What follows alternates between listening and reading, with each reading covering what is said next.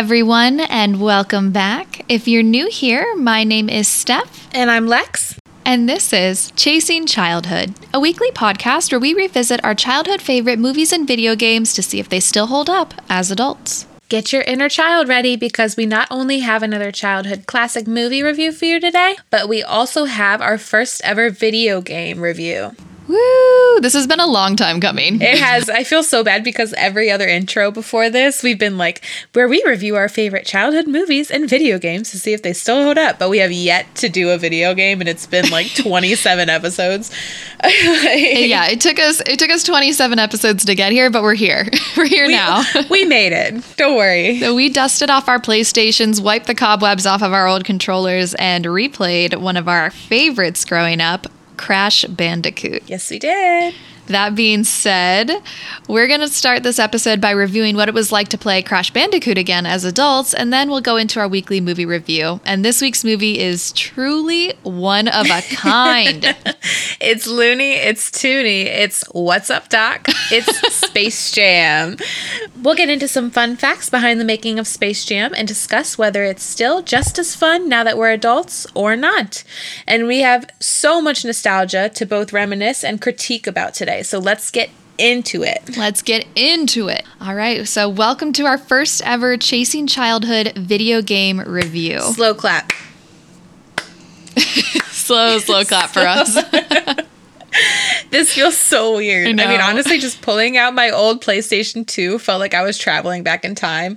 But then sorting through the games like Crash Team Racing and Spyro and Frog Frogger while trying to Oh find this Crash Bandicoot game was so strange. I gotta say, I think Spyro was one of my favorites, but I was really good at Road Rash and Frogger, like to an obscene oh level. Oh I think because I just played them too often. What about you? Honestly, I think I really liked Crash Bandicoot. I think my favorite was Crash Team Racing growing up, but I think my ultimate favorite came a little bit later when I was like a teenager. I loved, loved, loved Guitar Hero. like that was my favorite video game. And it's not even really like a video game video game, but it's just it was so much fun to me. Yeah, so much fun. There were so many cool different types of video games or like games that came out. I remember there was like a Kinect. Yeah. Um, I had this other like mini console that you could play like some fashion game on. There were so many interesting, cool games, and I feel like everything now is just like you know the same like three consoles. Okay, fancy pants. I mean, honestly, I had a PlayStation 2 growing up, like my whole childhood. I think we had a Nintendo 64 at one point, but then as I got older, I got a Nintendo DS, and that was like my whole life. I loved Yeah. my Nintendo DS. Yes. I even though I like all my Nintendogs are long dead by now. Um, I loved my Nintendo DS, but I think the biggest slap in the face on the planet Earth that I've ever received was when I tried to um, turn in my Nintendo DS to Oh, GameStop no. to get money for it because I didn't play it anymore, and they gave me twenty dollars for it. That is. I wept. That's just the nature. That's that's the nature of. GameStop. Like you go in, you, you're like, this cost me two hundred dollars, and they're like, best we can do is eight cents. yeah, they're like. Your childhood is only worth twenty dollars. Literally. we don't care. Literally, honestly, I think I still have my DS somewhere in my apartment. Um, I'm not sure where, but I definitely know I still have it. And Nintendogs is still inside of it. that is fantastic. All right, so Crash Bandicoot is a 1996 platform video game developed by Naughty Dog and published by Sony Computer Entertainment for the PlayStation. And actually, at the Electronic Entertainment Expo in 2016, during Sony's press conference, after like years of rumors and speculation and outcry and what have you, Crash Bandicoot has finally made his official return when it was announced that the first three games from the original PlayStation would be remade from the ground up. That's insane. Right? I love that so much. And I'm also like, why didn't I hear about this? Right? I also haven't played video games in years. Yeah. So hence the dusty PlayStations. Like I had not played in years. We're like, we haven't played in years, but we will absolutely start playing again for this game. For sure. um, and actually, apparently, the remakes of the original trilogy were released for the PlayStation 4 specifically on um, June 30th, 2017, under the title Crash Bandicoot N. Sane trilogy, and they were later they were later also released for other gaming consoles in 2018. Okay, so we're like three years behind. So you and I need to go out to the store. We need to go buy some things. Right? We're like, gotta go. We just like leave the podcast right now. I'm doing Target pickup now. yeah, literally. literally. Oh my gosh. There's like there's always some sort of story behind video games like this. So, in Crash Bandicoot, the general story is that we follow Crash as he aims to prevent Brio and Cortex's plans for world domination and rescue his girlfriend Tawna, a female bandicoot who was also evolved by Cortex and Brio. I'm so glad you explained that because honestly, I thought Tawna was his sister this whole time. um, just like a Jessica Rabbit version of his sister. That's so funny. The whole time we were playing, she was like, "Do you remember those levels with his sister?" I was like, "Who's gonna tell her?" And I'm not gonna lie, I never paid attention to the storyline as a kid. Like they had a Yeah. they had a whole ass intro scene to this video game, and I know it's supposed to follow a story, obviously, but I did not care as a kid. Oh yeah, no, was it was like- like, we didn't have time for cutscenes. Yeah, I was like, get me to the action. I don't care. A side note, let me get all National Geographic on you for a second. But Please do. Did you know bandicoots are a real animal? Wait, really? Yeah. They're like small omnivorous marsupials, and they live I in love- Australia. I just snorted a little bit. I love how much detail you just went into that. You were like, they're like small, omnivorous marsupials. I did some research. I did some research. I love that. What is their Latin root name? Like, what is their what is their species name, Steph? Inform us. I just Like- was excited because I was like, there's other, you know, animals, you know, the Tasmanian devil or like the roadrunner, you know, those types of animals where you're like, oh, wow, they actually are real animals in real life. And you just always think they were made up for, you know, cartoons. I just googled what a bandicoot looks like, and they are so cute. Right. I want one. They're like a chinchilla mixed with Oh an anteater, gosh. but small. They look like, a so guinea small. pig, like a guinea pig, but like a, a long nose. Right? I love one. I I need one. They're so cute. We need one. Yeah. I know, we should get go to some. Aus- uh, never mind. like Australia would never Yeah, see me. you can't pay me Oh to go to. Australia. Okay, we need to get back to this because we get Back on track, okay. so, what was it like replaying this video game that we used to love as kids? Okay, so right off the bat, I found it really interesting that I haven't played this since I was little. Like I probably haven't played this since I was 10 or 12. Mm-hmm. But my brain just knew how to play once the controller was in my hands. Like I knew how to move. I mean, it's pretty basic, but I knew like how to move, how to jump, how to slam boxes, like just right off the jump. Yeah, yeah. No, you were actually doing really, really well. Don't Lex and. I were on FaceTime during this. Lex and I were on FaceTime during this, and she was playing really well. I did not play as well. And I think it's because when we were kids, I used to watch you and your sisters play. And so I never actually like physically played it myself because we didn't have it at my house. So I would just watch you guys play. So I'm like playing it and I'm like, oh no. Yeah, no. I think my house had like the Crash Bandicoot and Spyro and stuff, but Steph's house had a whole old school Frogger game in the basement, like arcade Yeah. from the 1980s, like a whole machine in the basement. Yeah. It was awesome. Like the ones that you put a quarter in and they rigged it. Yeah, yeah. So my parents had it. I they've never told me where they got it from. They could have stolen it. That's plausible. my mom's going to be listening to this and like, we did not steal it. We'll never um, know. wink, wink. But they, yeah, it was a full old 1980s arcade Frogger game, like fully like the old school graphics, and it plays all this like old music, Yeah, with the joystick. everything. And my parents rigged it where you can put your quarter in, but there's a hole cut out at the bottom, and you can just reach in and grab your quarter and play as many times as you want. So it's uh it's one of my childhood staples. Yeah. It's one of my favorites. Yeah, so fun. It was a gem. So yeah, so starting out with this, the graphics weren't good. and I couldn't tell if it was because they're really dated or if they just looked cheesy because I was playing it on a modern TV. But like That makes sense. Yeah, they didn't they didn't look so so great. Yeah. it's like I think I played Star Wars Battlefront 2 recently as well, and I was like, wow, I thought this was like the peak Yes. of video games. Oh my gosh. And, I, and then I replayed it and I was like, oh no. yeah, we played Spyro the other day. Um, and oh my gosh, Mm-hmm. the graphics were making me nauseous Just Yeah. just yeah, like the character turning around randomly and like just the way that the graphics looked made me so nauseous. It almost gave me like vertigo. Oh my god. I was like, what the heck is happening? but yeah, so in this game, it starts off you're put on an island. There's a lot of games on that island that you have to beat. Right. Each game takes so long to get through, and they throw so much at you So much. at one time.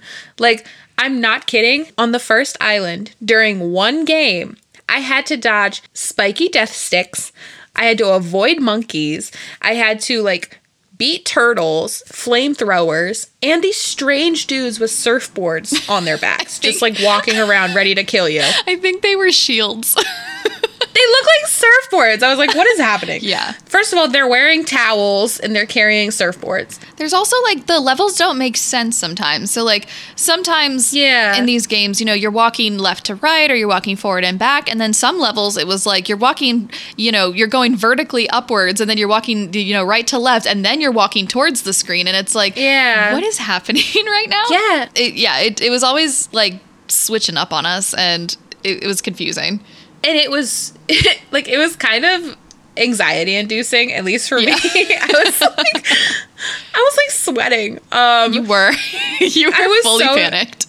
i was i was i was so especially on that one game that threw so much at me at once i was Yeah. so panicked and i was like i have to jump and now i have to duck and now i have to do this and now i have to do this and then bats come overhead and you're like i have to Yeah. duck because the bats are coming Yeah, that was the temple one. Lex played this one level that was like a temple one, and like there were bats and like walls trying to crush her, but then she also had to fight snakes and spiders and like so many different Yeah, things. I was like, and fire. like, there are like 85 different enemies in this one level, and it takes about an hour to beat each one.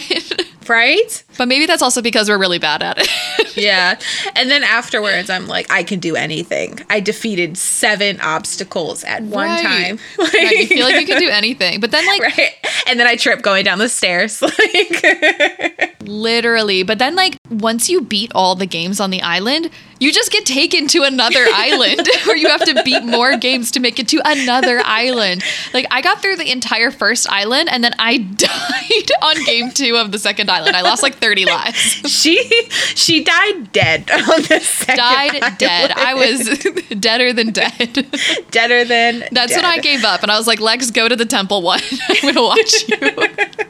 Lex is good though. Lex had like a bunch of distractions Get like, outta in here. her in her like general vicinity, and she was still. Oh, I it. really did. I really did.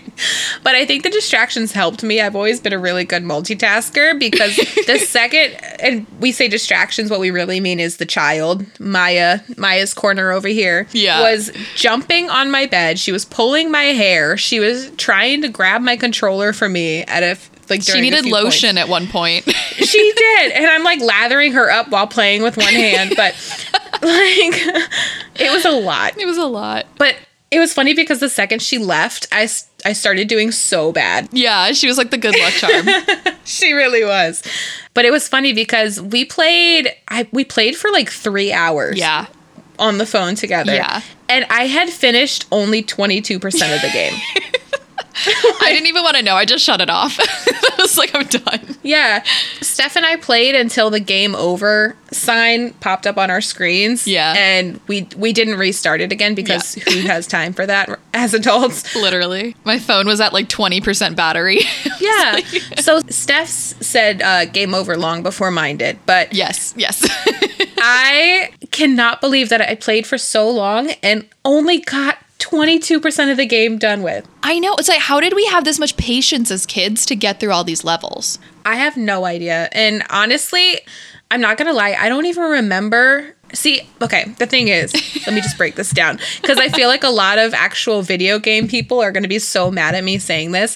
First of all, I apologize in advance. Second of all, I I don't remember playing video games all the way through when I was a kid. I was never one of those kids that would play a video game until I was done with it. You know what I mean? So I wouldn't Yeah. I would pr- I probably only got to like the second island or maybe the third island when I was a kid. And just would stop playing and then start a new game over again like the next week. I was never that kid that would be like, "Oh, I need to play Spyro all the way through until I win the entire game." Because I don't know, like I guess I didn't have time for it or maybe I just just got bored with going on. Yeah, I think even as a kid, my attention just wasn't there. Yeah. Um, yeah, because I'm like, I, I definitely never finished Frogger. I only played some of the games in Road Rash. Yeah. Yeah, there was just, there was a bunch of different, yeah, Spyro, I only played a few levels. Um, I think the only ones I actually did finish all the way through were all of my Game Boy Color and Game Boy Advance games. It's like, I know I finished my Powerpuff Girls game all the way through. I know I finished my Grinch game all the way through and a few others, a Scooby Doo game, some driving game. Like, I finished Yeah. a lot of those. I don't know why. Maybe those just because they're handheld and I could like walk around with them or go to other like environments with them that helped me Yeah. like finish them. I was about to say, I'm But, Yeah, I could surprised- never sit in front of the TV. Yeah, I was about to say I'm surprised that you didn't finish Sims all the way through because you used to love Sims. Is there an end to Sims? Like That's a you, good question. You make one family, you raise the whole family, and then you just keep going through generations. Like there's not really like and then an you end create point. drama. Yeah, there's no real end point. Like a Sims is one that I definitely would just sit in front of the computer for like Yeah. all day from like sun up, sundown, and only leave to go to bathroom breaks. And my mom would be like, "You need to eat," and I'm like, "No, I don't. I'm playing The Sims. Go away, mom. Stop ruining my life. I'm generation five of this family." But I um yeah, I think that might be another reason why I didn't finish the video games when I was younger because I had so many that I was playing. Yeah. So I would play like Crash Bandicoot and Spyro and do all these other ones, but then I would go to the computer and I would play Zoo Tycoon and Roller Coaster Yes, Tycoon and yes. a few others and it was just it was a lot. And then on top of that, like Steph and I had a ton of stuff like we had sports and like school and right.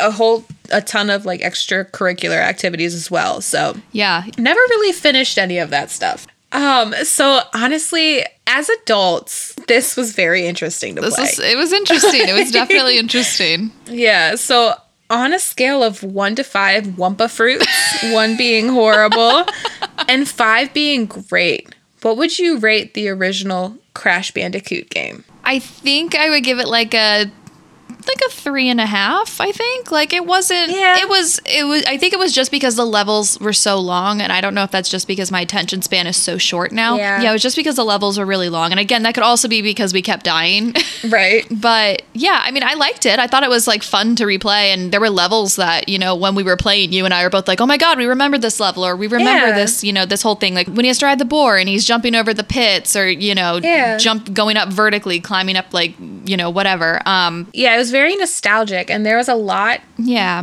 there was a lot of like childhood love behind us playing it. Like we were both kind of geeking Yeah. out during certain points. yeah, yeah. But yeah, I would probably give it a solid three just because of how nervous and anxious it made me and how like after a while I was getting so tired of it. But it wasn't like Spyro where it made me nauseous because of the graphics. Yeah. Like the graphics were just a little dated. Yeah. Um, yeah, it's it's not a it's not good for your anxiety if you've made it through 2020. Yeah.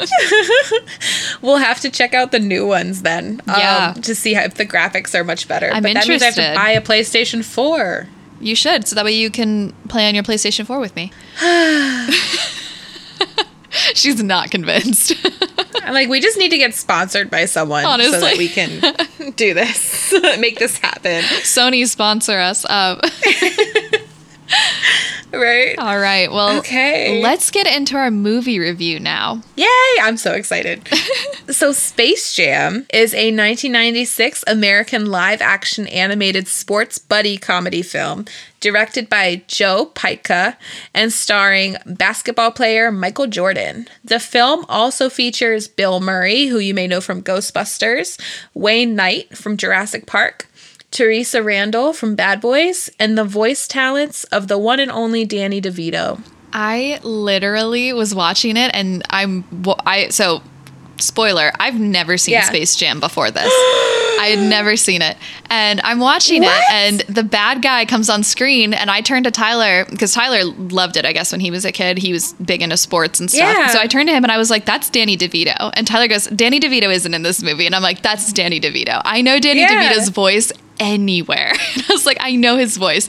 And so later, while we're like in the middle of the movie and we're like making dinner, and Tyler turns and he look, looks up from his phone on IMDb and goes, it is Danny DeVito. I, was like, I was like, don't question my knowledge of Danny DeVito's voice. Yes. Yeah. it's funny because as a kid, I didn't realize that it was Danny DeVito that was the bad guy. Oh, yeah? But now that I'm an adult, I heard his voice and I was like, that's Phil. It's- that's it's Phil literally- from Hercules. Like, yeah. It's Phil. But yeah, so Space Jam was released by Warner Brothers Pictures on November 15th, 1996, and opened at number one in the box office in America. Worldwide, the movie grossed over 230 million, becoming the highest grossing basketball film of all time, and it still holds that title to this day. And none of that money came from Steph because she never saw this before. Literally, we did not have it on VHS, and but we didn't have Tragic. we didn't have like satellite TV until I was like older and out of like the age range for this movie. So if we didn't catch it on cable and we didn't have it on VHS, there was no way I was gonna see it. Joke's on you, there is no age range for this movie. So, Uh, that's what all my friends tell me. all right, so over the years, this movie has accumulated a cult following, and many people consider it to be one of the most iconic 90s movies ever created. Apparently, Hollywood thinks so too, because a sequel titled Space Jam A New Legacy is set to release on July 16th of this year, and the film will star LeBron James in the lead role instead of Michael ja- Jordan. I almost said Michael Jackson instead of Michael Jordan.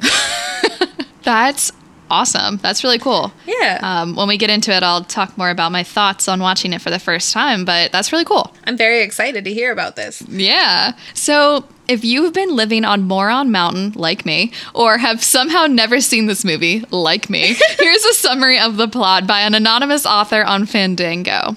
Swackhammer, an evil alien theme park owner, needs a new attraction at Moron Mountain. When his gang, the Nerdlucks, head to Earth to kidnap Bugs Bunny and the Looney Tunes, Bugs challenges them to a basketball game to determine their fate. The aliens agree, but then steal the talents of NBA basketball players to help them win. And at first, it seems like they might pull it off, until Bugs Bunny gets help from NBA superstar Michael Jordan, that is. Yay! Yeah, Such a bop. It's a pretty good summary of it. I feel like that's a that's pretty. That's pretty much it. It's pretty solid. Hey, we got more than a more than a sentence this week. More than a sentence this time. We're stepping it up. Snaps, snaps everywhere. Uh, All right, so I'm gonna roll right on into our fun facts. Please do enlighten us. Yeah, so my first fun fact is actually really cool, and I actually fact checked this really hard myself because I was really excited about it. Yeah. But for anybody who doesn't know, the movie's original promotional website still can be found online exactly as it was in 1996. What? I checked it out. It's really still there in all of its mid 90s glory. Ugh, it looks like that. clip art. Like it's it's fully mid- Are you looking at it? I love that so much. It's like finding an ancient artifact. I Right? love it. It's like it's like a living dinosaur. It literally That's is like you want to go play pinball on your computer now, like or solitaire. like, That is amazing. Where's where's mini where's the mini clips games? Where's yeah. where are they? Oh my god, mini clips. Where's Bubble Trouble? I know what I'm doing when we're done. Um, so, for my first fun fact, with the input of 150 animators, Cinesite created a world of live action and animation. But to bring that world to theaters, Michael Jordan needed stand ins for the cartoon characters while filming. The studio brought in a trope of comedic actors who donned all green and ran around on their knees. The result, Michael Jordan was able to simulate the correct eye level as if he were actually looking at Bugs and the rest of the Looney Tunes. And the movie was actually one of the largest visual effects films of its time, according to its video effects supervisor, Ed Jones. That's really funny. I when I was watching it, we'll talk more about it, but Yeah. I was startled when I knew everything was going to cross over into the 3D and 2D world, but I was startled. It's so abrupt. I can't wait to get into It's it. so abrupt. I, I like I'm I'm very ready. I'm like, let's get through the fun facts. I'm so ready to hear how you liked it. Um, Uh, so my next fun fact is that after Daffy suggests naming the team the Ducks, Bugs asks, "What kind of Mickey Mouse organization would name their team the Ducks?" And this was a dig at the Anaheim Ducks of the National Hockey League, which were established by the Walt Disney Company after the Mighty Ducks film from 1992. wow. That is Yeah. so funny. I love it. They were just like, "Who would do that?" right. That is so funny. So, for my last fun fact, is that residual checks for this film are still rolling out to this yes, day. honey, get your coins. yes. So, for example, if you don't know Jim Rome, a sports radio host, he made a tiny cameo in the beginning of Space Jam. His appearance was so brief, but in 2014, the sportscaster shared a snap of his residual check on social media. And he said something along the lines of Space Jam, I ain't playing. I mean, we've talked about this in past episodes, but Yeah. if you are in anything, you want those residuals, honey. Like it's been almost it's been almost 30 years since this movie. Um it's probably I guess like 25 years. It's like, yeah, Um, I was about to say, um, who's going to tell yeah, her? 25 years. Uh coming yeah, you feel old yet? Um yeah, going up on 30. Who's going to tell her I'm older Um, than this movie? like, yeah. yeah, so it even, you know, 25 years removed and you're still uh Yeah. you're still getting paid. Like that's why you always want your residuals, honey. Never sign away your rights. Yeah. Dollar, dollar bills. Dollar dollar bills. All right. So we know Steph has never seen this before, but when I was little, I probably watched this maybe five times until my teenage years. And then I bought it on Amazon and watched it all the time. This movie is fantastic. I love that. Yeah, I still have it on Amazon. That's how I was able to watch it. I think from when I was little, my favorite part was probably when Michael Jordan got sucked into the hole while playing golf. Yeah. I thought that was hilarious. And then I remember Michael Jordan playing baseball at one point. And then I think the only thing I remembered other than that was I wanted to be as cool as Lola Bunny was. I have thoughts on Lola Bunny. We're gonna get... Oh no! not on her particularly as like a person, just Yeah. on the writing, but Just her character. uh, her character. But uh, yeah. Yeah, I feel like this whole movie was just a dig at Michael's attempt at a baseball career because he flopped really hard with that, and it was just kind of him poking fun at himself. I love it so much. Um, so let's get into it. Let's let's get into Steph's first time watching. All right. Um. Well, first impression. I mean, Well, No, no. First impression, it was jarring at first. I knew that the two universes were going to cross over because you know, obviously Michael Michael Jordan is the star and Yeah. the Looney Tunes are also the stars. So I was like, okay, they're clearly going to cross these two over. By the way, I've never I didn't know much of anything about Space Jam. Yeah. It's not something that like a lot of my friends, you know, have watched or my brother was never into it. Like I never was never something that like I f- knew much about at all. So Yeah. I knew in general, just I could tell like they were obviously going to cross over and like they were obviously going to, you know, combine. But when it did, it was very jarring. And I don't know if it's because the 2D animation just looks strange when it's in Yeah. like a 3D world. And I'm more used to like the CGI type of animation or like 3D animation. Um, yeah. so that was jarring. But that all being said, I watched the whole thing and didn't look away. Like I, th- I actually enjoyed it. I enjoyed it a lot. Yay! Um, I really liked it. Yeah, personally, I just love movies like this. Like I I don't know what it is about movies that cross 2D animation and and real life and like live action animation.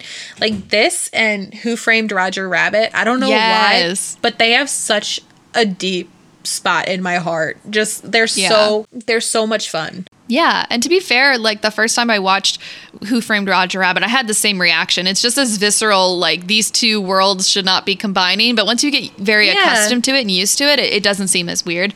Uh, but it's always like that first clash of the two that I'm like, wait a minute, this isn't right. Right. And honestly, the movie started off with R. Kelly, and I was like, Yeah. We had no Yeah. idea the kind of monster he would turn out to be. But I remember everyone, I remember everyone loving that song. Like, I believe. I'm not even gonna sing it because he doesn't deserve my voice. But um, Yeah. but yeah, I remember everyone singing "I Believe I Can Fly" after this movie came out. yeah. And then, of course, you have the Space Jam song that comes on like right after. Do Mm-hmm. Yeah. your dance soon as we Jam. Like such a bop. I can like hear you dancing. yes, I love that. Um, I'm like scooting around in my in my twirly chair. So on my end, I had completely forgotten about the Moron Mountain aliens. Really? I know that is the, the biggest part of the plot, but I forgot that they were little and that they had been working at an amusement park. I I think as a kid I only remember them being huge and like beating the crap out of the Looney Tunes. Yeah, I thought it was an interesting plot choice because normally when they do an alien, you know, life forms, whatever, coming to Earth, it's always to abduct or to, you know, murder Right. people or take over the planet or whatever. And I thought this was an interesting and unique choice to have them work for a theme park and the boss is some money hungry you know theme park owner who believes the customer is always right and he Which is wants wrong. yeah right it's completely wrong customer is not always right As a former waitress, I can vouch for this. yeah That no. is BS. as somebody who worked in customer service for a very long time they are not always right we deny these claims. we deny them. Um, and if you think customers are always right, you're one of the wrong customers. Um, but yeah, so I thought it was interesting how you know they worked for this amusement park guy and he just wanted a new attraction and that's how they decided to bring in the looney tunes and then you know the looney tunes ended up you know abducting michael jordan Yeah. and then it just kind of snowballed from there so i thought it was a really really unique and interesting and and genuinely memorable Yeah. plot line. Yeah, I was really surprised and impressed with it. Yeah, and it cracks me up like how it starts off with like my biggest fear as a kid, like going to amusement parks and stuff. Like the Moron Mountain scene starts off with kids being thrown off of a ride, like because it just Oh malfunctions and they just fly off. I'm like, thank you for the trauma. But um yeah, so I love that part too. I love that they added the whole like business aspect. They're like, this man's a businessman. He just Yeah. wants money. He just Yeah. wants people to come to his amusement park. So he tries kidnapping. It's like Don't we all? Don't we all? Right. I'm like, there was no in between ground. There was no like, let's go hire the Looney Tunes. Let's go offer them money for their for their troubles. Nope. They were like, let's cold hearted criminals. Let's go steal them. like Yeah, no, he didn't have time to write contracts. He just needed what he needed. exactly. yeah, so I think my one complaint of the whole movie Yeah. would just be that Lola Bunny and it's not it's i think it honestly i think it's something that a lot of people have probably said before and probably noticed um, tyler noticed it as well when he was rewatching and he goes good old 90s at least they're you know consistent in their stupid portrayals of women Yeah. it was very much like Lola Bunny comes in and she's literally created as uh, to be objectified. Like that's Yeah. her whole character is like created to be objectified. And she comes in and she does the typical I'm super hot, but I'm also a badass, but I'm also like super into you guy who can offer me nothing. And, and she just she does that and then, you know, and she's very clearly the best basketball player on the whole team and she's very clearly like the greatest person. It's like they gave her this whole thing just to like showcase like she's super hot and like just for the male gaze and then Yeah. she just walks out. it's like I don't understand. Like you could have just had her come in and be like, actually I'm like really good and everybody I don't know, they could like Yeah. underestimate her or like whatever or be like, yeah, actually Lola's really great at basketball and she comes in and shows that she's got skills and they let her on the team and you know, that's that. And she and Bugs could have fallen in love over the course of like you know practices or you know the game Yeah. or what have you but i don't know she very much you could tell she came in only to be a love Mm-hmm. interest and had no other purpose um, beyond that And it, at least, at least at one part, Bugs does save her from being squashed into a pancake. So that kind of he does like helps it a little and- bit. But I completely agree with the whole like just over sexualizing her. Yeah, if it had been like from the beginning, but like everybody else maybe being like, "Oh, she can't join the team. We don't even know her," and then Bugs being like, "No, actually, she should join the team," and then Yeah. you know, he builds up her trust and affection that way. Like I don't know, Yeah. I, but I didn't like understand the whole point. And then again, throughout the whole movie, she's just like objectified, and it's like, y'all, she's better than all of you. like she's Yeah. literally kicking all your butts. And that's for sure one of the things that definitely dates this movie. yeah. But it's also kind of funny because Looney Tunes cartoons in the past have all been like that. You know what I mean? Like Looney Tunes, Tom and Jerry, like all Yeah. those, like all the portrayals of women in those old cartoons, or I should say, female characters in those cartoons. Yeah, exactly. I will say it kind of cracked me up to see all the basketball players in quarantine, like after they lose their um, Yeah. after they they get their talent stolen by the Monstars. I I was like, COVID got the Knicks. Yeah, literally.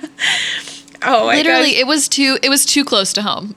Yeah, it hit a little it hit a little too hard. it was like when we watched Balto and we saw them go into quarantine. It was like, oh man. Yeah, I was like, no. Did all of our childhood movies have to do with like Literally. quarantine? and- Germs and quarantine and But yeah, I it cracked me up too that Michael Jordan's dog's name is Charles. I could totally see it as a way for him to like troll Charles Bar- Charles Barkley. Oh yeah. But yeah, I one thing I noticed while watching this as an adult, it looks like at least on Amazon, it looked like they updated the Looney Tunes graphics, like the 2D animation. Oh, yeah? But not the real world animation. Yeah. So the real world it still looked kind of grainy and it looked like like early 90s movies do. But the Looney Tunes graphics were really crisp. Yeah, okay. I thought that I was crazy because when I was watching it, I was like, these 2D graphics are like really good. Like they're really Yeah. solid and they look really modern. And I was like, that's kind of Mm-hmm. strange because, like, you know, even the old Scooby Doo movies from the early 2000s didn't look this crisp and this, you know, Yeah. this modern. So I was really surprised and intrigued by it. And then, you know, I think it's because of how they film the old 90s and 80s movies. They use, Right. I think, 35 millimeter film, which is different than the digital film that they use now for modern film. And so that's why modern film Yeah. looks so, like, even when they try to do, like, you know, remakes of shows like you like Stranger Things is supposed to take place in the 80s. Yeah. And even though they get the set Sure. design and the costume and the hair and everything down, it doesn't ever actually feel 80s. And that's because everything's done on digital film now instead of that old, like, you know, 35 millimeter or whatever um, hard film that they used to have. So that's how you kind of get that. Steph's like 35 millimeter. Da, da, da. I'm over here like, oh, pineapples. Yeah. I I am nothing but a boob. like I don't I don't understand.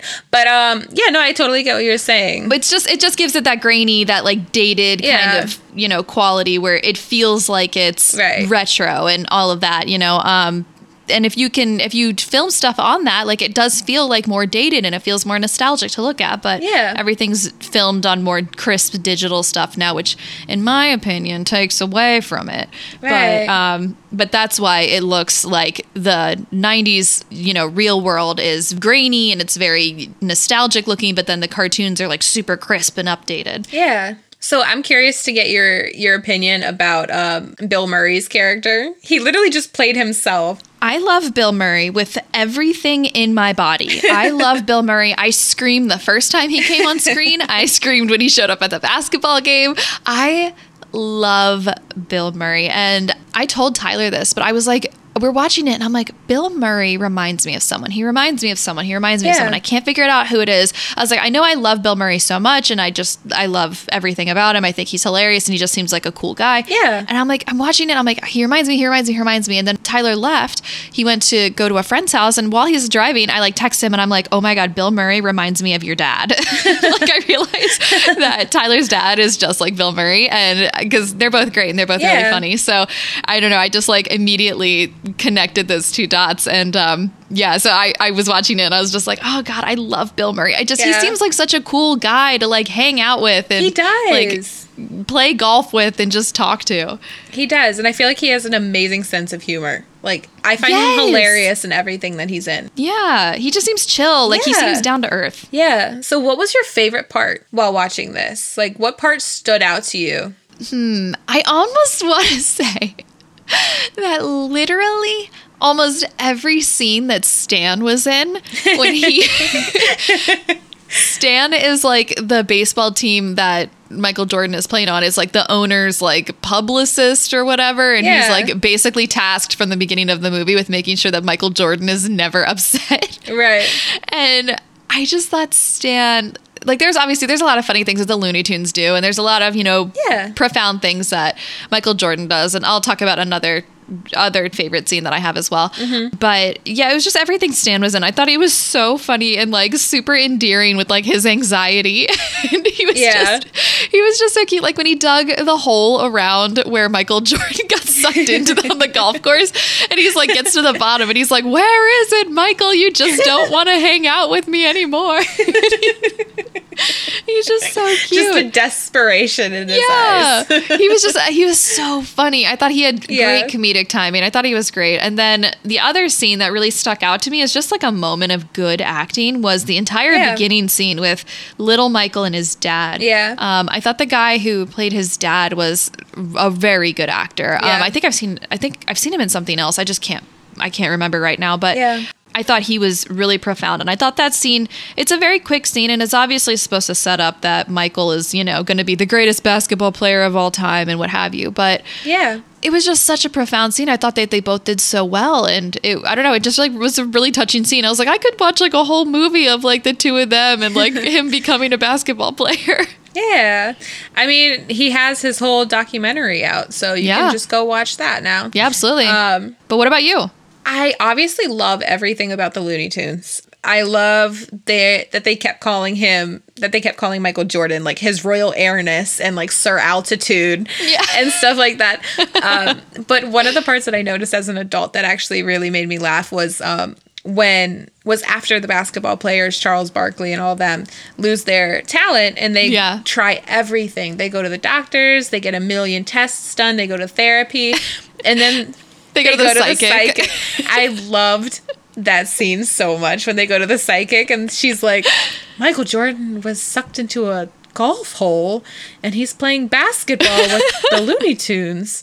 And like she gets everything right. And they all look at her like she's crazy and walk out and they're like, let's go Yeah. do acupuncture instead. This lady's crazy. Like I found that so funny. It was so good. And then Daffy Duck had to be my favorite as well. Just how angry he was the whole time. Oh, like, yeah. Just typical Daffy Duck fashion. I heavily identify with Daffy Duck. Like, Yes. I feel And how he he comes out and nobody cheers for him. Like, literally like he oh my god daffy duck has always been my favorite looney tune i think um probably him and like Yeah. tweety bird i think are my two favorites and Oh, Tweety Bird's so adorable. tweety bird's so cute but yeah i love daffy duck and i just feel like he is just the sassiest character and he's just my favorite i think he's so freaking funny Yes. and nothing ever goes right for him Never. And I um another part that I thought was hilarious was Foghorn Leghorn, the rooster. i hate that guy i he, hate that guy he is so unnecessary, but the part that got me was when he was like original or extra crispy.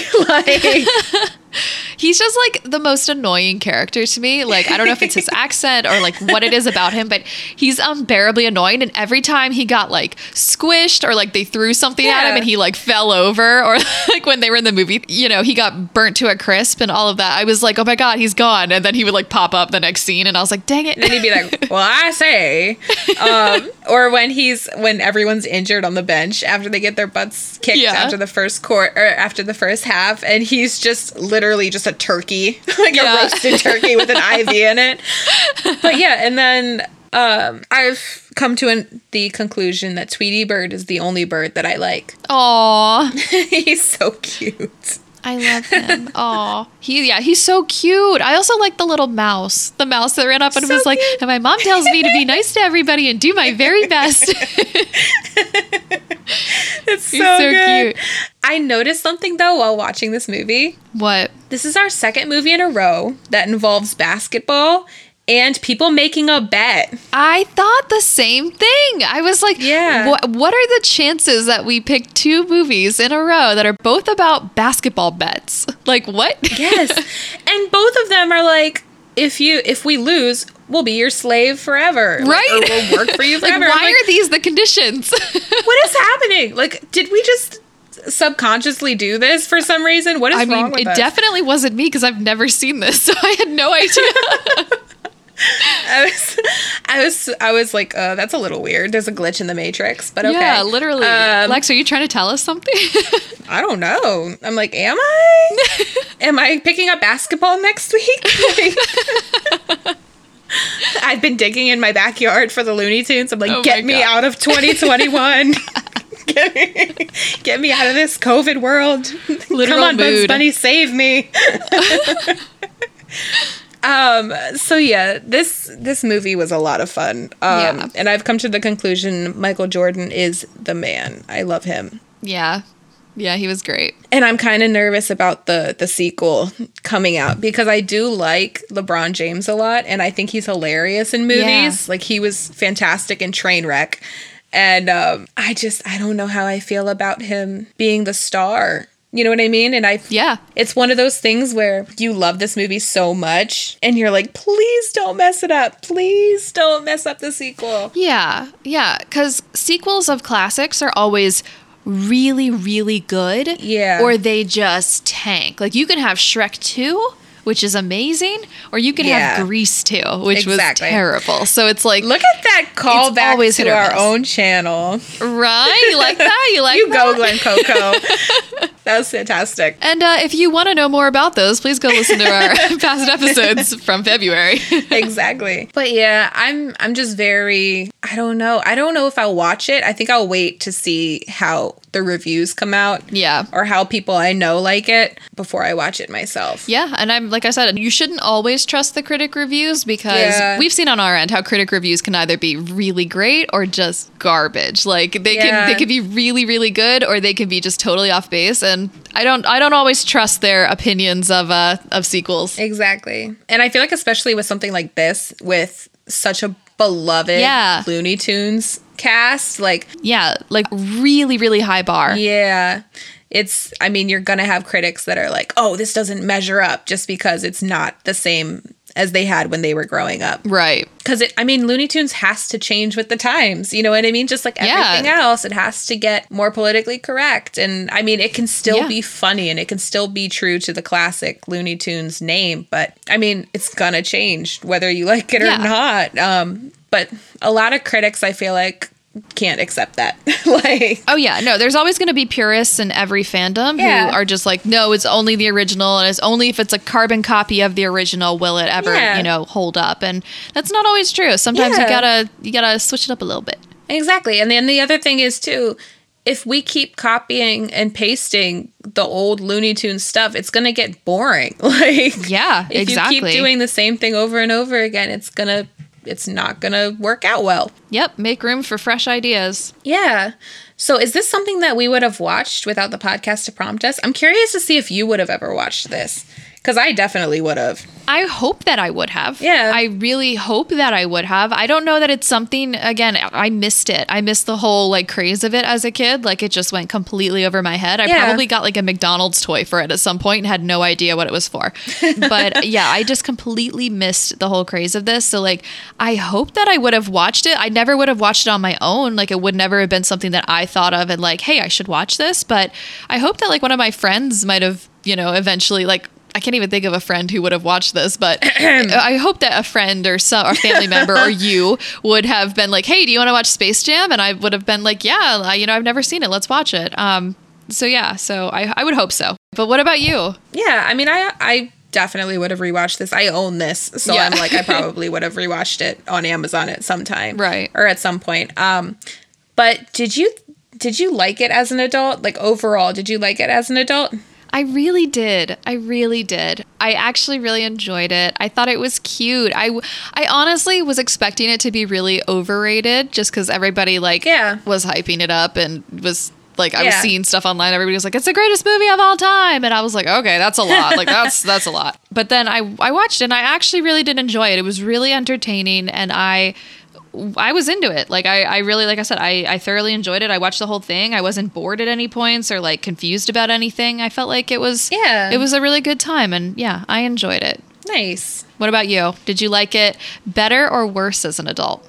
Besides the uh whole I had to hear R. Kelly twice thing. Yeah. Yeah. Um, I still love this movie. It doesn't get old. Honestly, after after watching it as many times as I've watched it, it's still it's still so good. Yeah, And this is one of those movies that I can show Maya and it's not um, there's no sexual innuendos other than Lola Bunny, which like still is bad, but it's not so obvious that a kid can't enjoy it. right. So it was a lot of fun.